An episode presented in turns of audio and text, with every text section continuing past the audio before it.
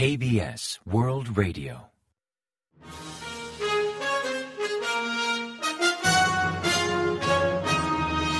Informativo de KBS World Radio.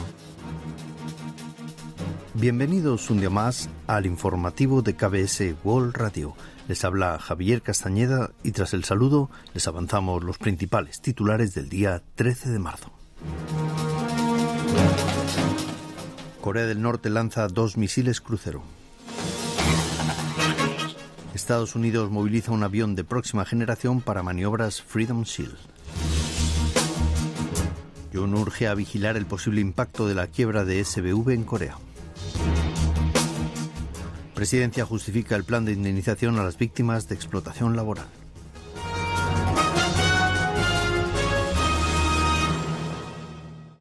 Tras el avance de titulares les ofrecemos las noticias. Pyongyang lanzó dos misiles cruceros estratégicos el domingo 12 desde un submarino. Según informó la Agencia Central de Noticias de Corea del Norte, el ensayo tuvo lugar de madrugada frente a la bahía de Kyompo, en el Mar del Este, mediante un submarino de 8,24 Yongkyong.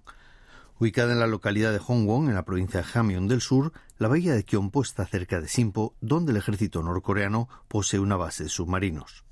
La agencia reportó que dos misiles crucero dieron el objetivo tras recorrer unos 1.500 kilómetros en forma de ocho, trayectoria prefijada que culminaron en dos horas seis minutos tres segundos y dos horas seis minutos quince segundos. Destacó que el ensayo demuestra la fiabilidad de ese tipo de misiles y la capacidad de los submarinos de las Fuerzas Armadas norcoreanas para desplegar ataques en el mar como parte de la estrategia de disuasión nuclear de Pyongyang. Pero respecto al ensayo de dos misiles cruceros estratégicos del domingo 12, las autoridades militares de Corea del Sur han afirmado que los datos ofrecidos por Pyongyang difieren de los suyos.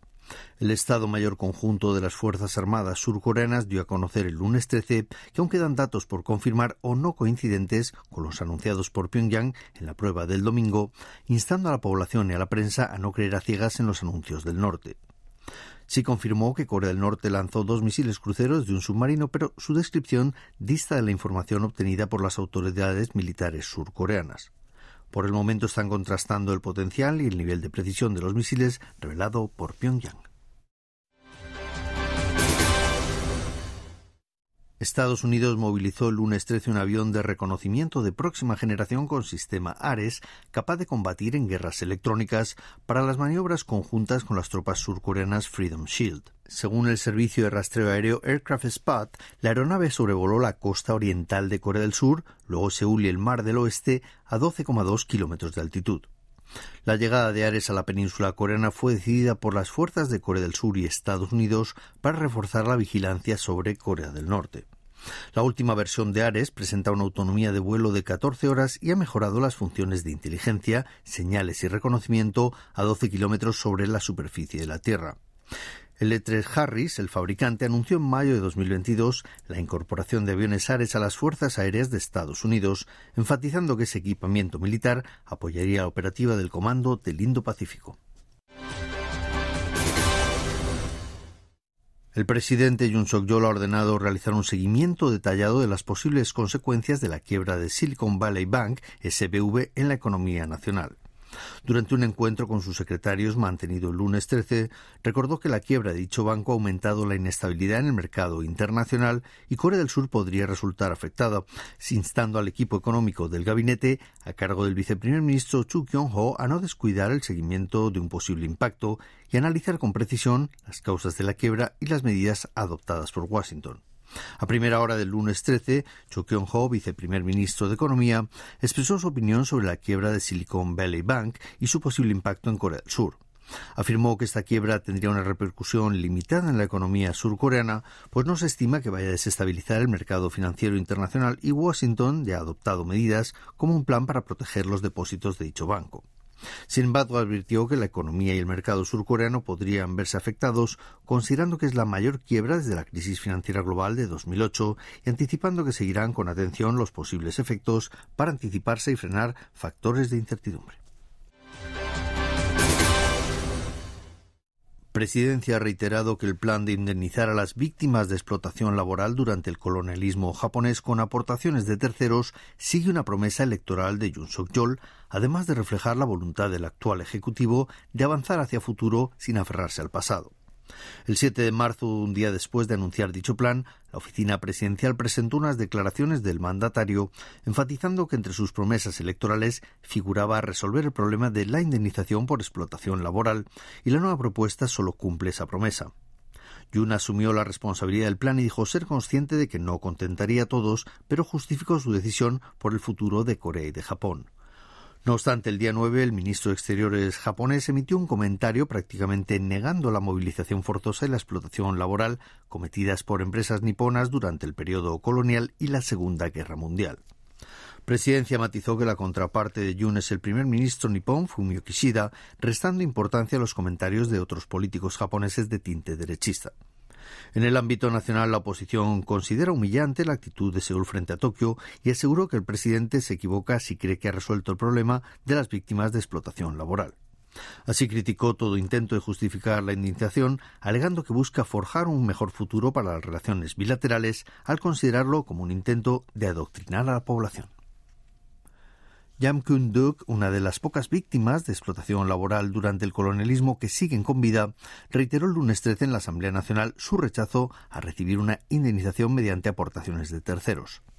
Yang compareció en una sesión del Comité Parlamentario de Exteriores y Reunificación en calidad de testigo para declarar sobre el plan de indemnizar a las víctimas de explotación laboral y reafirmó su negativa a la propuesta del Ejecutivo de recurrir a aportaciones de empresas surcoreanas para cubrir dichas compensaciones, un programa que en principio no contempla aportaciones de las firmas niponas que movilizaron forzosamente a trabajadores coreanos para ser explotados en sus centros industriales durante el periodo colonial y la Segunda Guerra Mundial pero los legisladores del oficialista Poder del Pueblo decidieron ausentarse de la sesión cuando la oposición rechazó aplazar el encuentro hasta después de la visita del presidente Jun Suk-yeol a Tokio.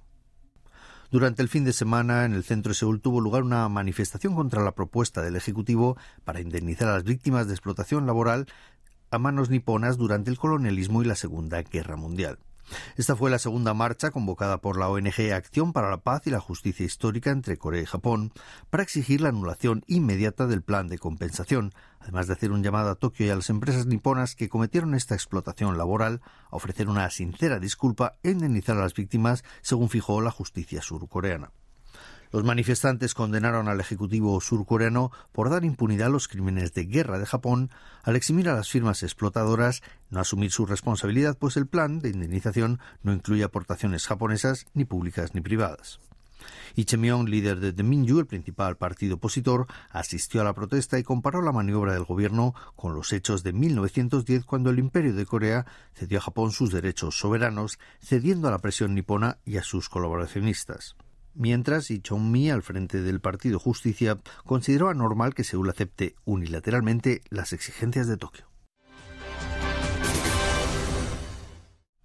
Las mascarillas podrían dejar de ser obligatorias en el transporte público como muy pronto a partir del día 20 de marzo en Corea del Sur, aunque las autoridades sanitarias mantendrán la recomendación de usarlas a grupos de riesgo aún después de esta medida. El debate final para valorar la situación del uso obligatorio de mascarilla tendrá lugar en la reunión del Centro de Control y Prevención de Desastres prevista para el día 15. John Kisok, responsable del Comité Asesor de Medidas contra Crisis por Enfermedades Infectocontagiosas, explicó que le habían preguntado sobre la posibilidad de suprimir el uso obligatorio de la mascarilla en medios de transporte público y la mayoría de los comisionados presentó una opinión favorable. Por tanto, y salvo imprevistos de última hora, todo apunta a que próximamente Corea suprimirá el uso obligatorio en el metro y el bus. Esto implica que únicamente mantendrá la obligatoriedad de usar mascarilla en instalaciones médico-sanitarias y establecimientos considerados como altamente vulnerables, aunque las autoridades recomendarán a los grupos de riesgo seguir usando mascarilla para protección personal. Corea del Sur reportó 4.198 casos de coronavirus el lunes 13. A fecha de hoy hay 142 pacientes graves hospitalizados, mientras que el domingo fallecieron tres personas, el menor nivel de muertes por coronavirus desde que comenzó la pandemia. Y ahora pasamos a ofrecerles el pronóstico del tiempo. Para el martes 14 se espera un día despejado y un aumento progresivo de las temperaturas. El frío repentino de lunes empezará a remitir por la tarde. Así el termómetro marcará entre menos 5 y 6 grados centígrados de mínima en la mañana y entre 12 y 19 grados centígrados de máxima por la tarde, unas 8 unidades más respecto al lunes, registrando una fuerte distancia térmica entre el día y la noche. La calidad del aire será regular o buena con nivel entre normal y bajo de smog. Y a continuación comentamos los resultados del parqué.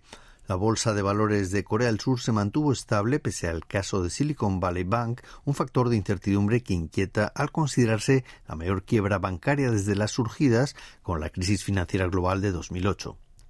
En el mercado bursátil nacional, el Kospi ganó el lunes 13 un 0,67% respecto al viernes de la semana anterior, hasta cerrar la jornada en 2.410,6 puntos, recuperándose de la abrupta caída que sufrió durante la mañana al caer hasta 2.369,79 unidades. También subió el COSDAC, el parque automatizado, hasta culminar la sesión en 788,89 unidades, ganando un 0,04% respecto al último día operativo. En tanto, el tipo de cambio bajó 22,4 unidades y la moneda estadounidense finalizó transacciones en 1.301,8 wones por dólar.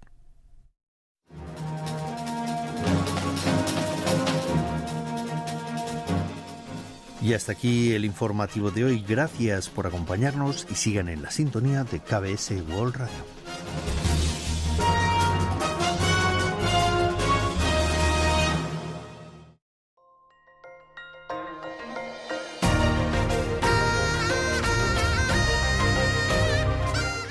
Acaban de escuchar el podcast de KBS World Radio.